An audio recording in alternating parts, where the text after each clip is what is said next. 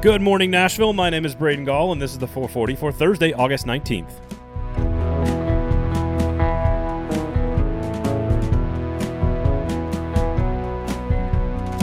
Today on the show, we've got yet another thrilling soccer match at Nissan Stadium. Ben Arthur of the Tennessean joins us to recap Titans practice down in Tampa. But we begin with one particular Titans position group that will benefit the most from practicing against the Super Bowl champs. I don't know about you guys, but I don't make any big financial decisions or really any decisions without doing a little bit of research and trying to acquire as much information as possible. And when it comes to your home, a massive decision, a massive financial decision like a renovation or a new addition, whatever it may be with your home, you got to have all the information to make a smart decision for you and your family. And this is where the Kingston Group comes in. They present you with all of the information on the front end. They give you the budget, they give you the timeline, they give you everything you could possibly need to make a sound and intelligent and maybe financially viable decision for your home and for your family. Check out the website buildkg.com. That's buildkg.com. The Kingston Group. So the Titans flew down on Tuesday and practiced against the Tampa Bay Buccaneers in Florida on Wednesday, and it wasn't short on action really the story was sort of the Titans rebuilt secondary getting a really good test in day one against Tom Brady, Mike Evans, Chris Godwin, Antonio Brown, and Rob Gronkowski. This type of work is invaluable for guys like Kristian Fulton, Caleb Farley, and Elijah Molden specifically, who have not gotten a lot of big time NFL reps, if any, but also guys like Amani Hooker, who is stepping into a much larger role this year. And they did some work on Wednesday. Tom Brady apparently was picked off four times. This also creates a moment where I'm required to remind everyone that this is just practice, and that if Tom Brady is throwing interceptions in practice, then it's probably not a big deal that Ryan Tannehill has been throwing interceptions in practice as well. Again, let's not overreact to every single drill or rep that is taken in practice. And this is the Super Bowl champs we're talking about here. This is the best possible test you could get in preseason practice. And really that's the lesson from this trip down to play Tampa this weekend on on Saturday where we're not going to see any of the starters play for Tampa and probably for Tennessee as well, is about the practice. It's about getting reps against high level competition.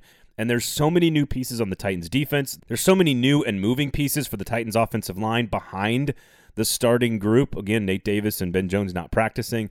That this type of work is absolutely critical for the Tennessee Titans. But again, let's not overreact. It's just practice. It's about getting reps and creating muscle memory for a bunch of guys who have not played a full regular season game together yet in any way, shape, or form. On the injury side of things, Monty Rice was injured and helped off the field at one point on Wednesday. He's a guy that this staff has clearly wanted to see more from during camp throughout the month, and missing any time for Rice would be a huge blow for his development and the linebacking depth. To get a better sense of what actually took place on the practice field on Wednesday between the Titans and the Bucs and to give us a look ahead as to what maybe the Titans coaching staff will be looking to accomplish in Thursday's joint practice, we bring in Ben Arthur, the reporter covering the Tennessee Titans for the Tennessean, to explain what he saw on Wednesday and give us a preview of what's to come on Thursday. You know, when when when you can practice against someone else, it is, you know, just very beneficial for a team in, in, in terms of the ramp up towards the season, getting different looks like Ryan Tannehill had talked about because he, he knows his defense so well, the Titans defense so well, and and you kind of have a feel for tendencies. You're the quarterback, like you know your own defense's plays for the most part. You know, when, when you're going up against another team like the Bucs, uh, who have you know a great defense and have a phenomenal defensive coordinator in, in Todd Bowles, you're you're seeing different looks and Ryan Tannehill talked a lot about that. He'd seen some stuff that he hadn't seen before, and and just learning to adjust on the fly in team periods is something that you're going to have to do come games you know once once the regular season hits and whatnot so from a player's standpoint and from a coaching standpoint being able to get work real work in against people you know other than yourselves i think you know there's there's a lot you can take um, from that as you kind of head into the season. So you were there. Did you see the secondary get its first real test and rise to the challenge? And and what do you expect from day two? Yeah, the the, the secondary definitely got tested early. Quite frankly, the, the Bucs wide receivers were, were kind of torching the Titans DBs a bit, especially early in the one-on-ones. I mean, I think we both know how talented that Bucs wide receiver room is. I mean, you have Antonio Brown as a wide receiver three, Chris Godwin, Mike Evans there. They have some other guys at the bottom of the depth chart who could be second, third options on other teams. And so it, it, it was a struggle a bit in, in some of those early reps. But to the Titans' credit, I think they did kind of settle down a bit. Um, one of the big things coming out of the uh, out of one on ones was Elijah Molden getting a pick.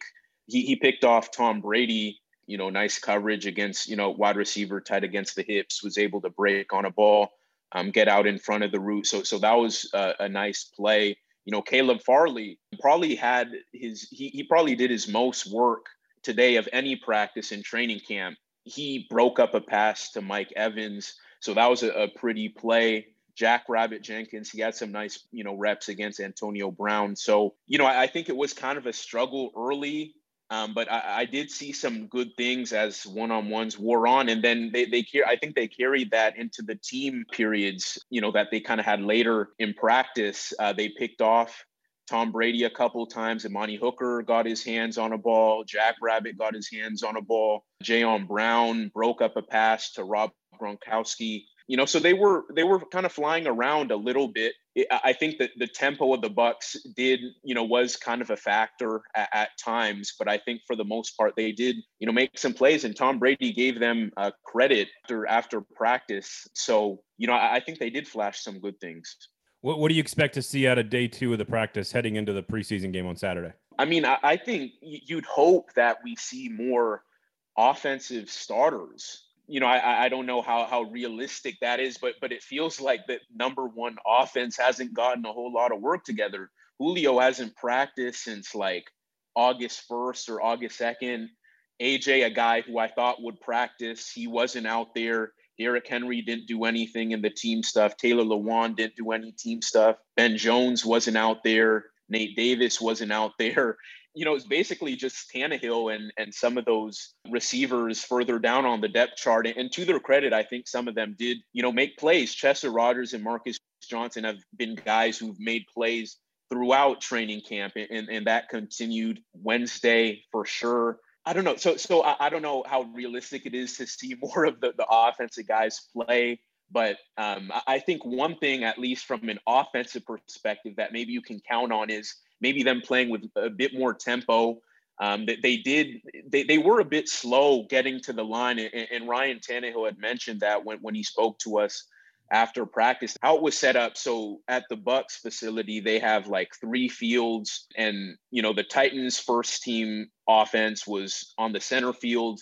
The bucs first team offense was on one of the side fields and it seemed like the Bucs would get off two three plays before the the titans first team offense even got off a, a play. It, it, just seemed that the tempo was lacking. And so i think from a titans perspective you, you want to see getting the plays off quicker.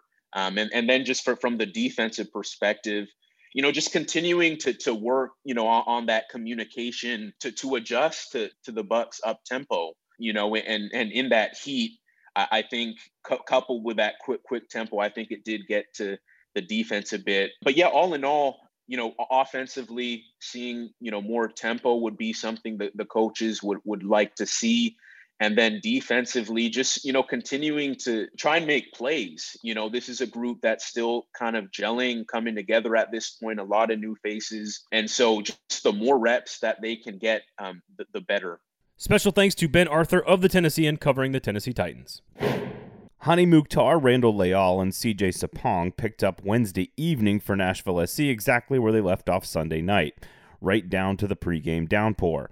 Unfortunately, the battle between third and fourth place in the Eastern Conference ended in a breathless 1 1 draw as both Nashville and Orlando City had plenty of chances to find the game winner in the second half, but simply could not take advantage of good chances. The trio of SC offensive stars is playing at an incredible level, and they dominated the beginning half. In the 23rd minute, Sapong made a brilliant defensive play to intercept a back pass and started a two man rush and the subsequent give and go with Mukhtar resulted in Sapong spinning and scoring his seventh goal in his last seven starts and his ninth goal of the season. However, after some chippy play to end the first half from Orlando City that totally sucked the air out of the game, the visiting side tied it up off a beautiful set piece in the 58th minute. It's just the second set piece goal allowed all season with Walker Zimmerman on the field, who, by the way, got the start and wore the captain's armband as Dax McCarty rested. It was highly entertaining and super dramatic. Nashville SC bookended the game with excellent stretches of possession in the first 30 minutes and the final 15 that likely should have netted them another goal and probably a game winner somewhere along the way. It was a missed chance at six points in four days with just four home matches left on the schedule. Nashville SC still collects a point from a valiant Orlando City side and is still unbeaten in 13 matches at home in 2021 but Wednesday night was yet another missed opportunity at three home points. Nashville SC will get the weekend off before the MLS All Star game next Wednesday and will ramp things back up in two Saturdays on the road against Atlanta United. Of course, a reminder that the 440 is brought to you every single morning for free. That's right, to you, for $0 because of the Kingston Group, my great friends over at BuildKG.com, Nashville's locally owned custom home and remodeling firm. They've been doing this work for over a decade in Nashville, and they are successful because they are trustworthy and their work is excellent. That's it. You can trust them, and they do great work. It's not much more complicated than that. The Kingston Group. Go to the website, BuildKG.com. Thank you guys all for listening. Of course, my name is Braden Gall. You can follow me on Twitter at Braden Gall. As usual, share the product. That's all I ask tell one person in your life about this little podcast. That's all we're asking. Again, thank you for listening. This has been the 440 for Thursday, August 19th. The 440 is a production of 440 Media, written and produced by Braden Gall, music by William Tyler.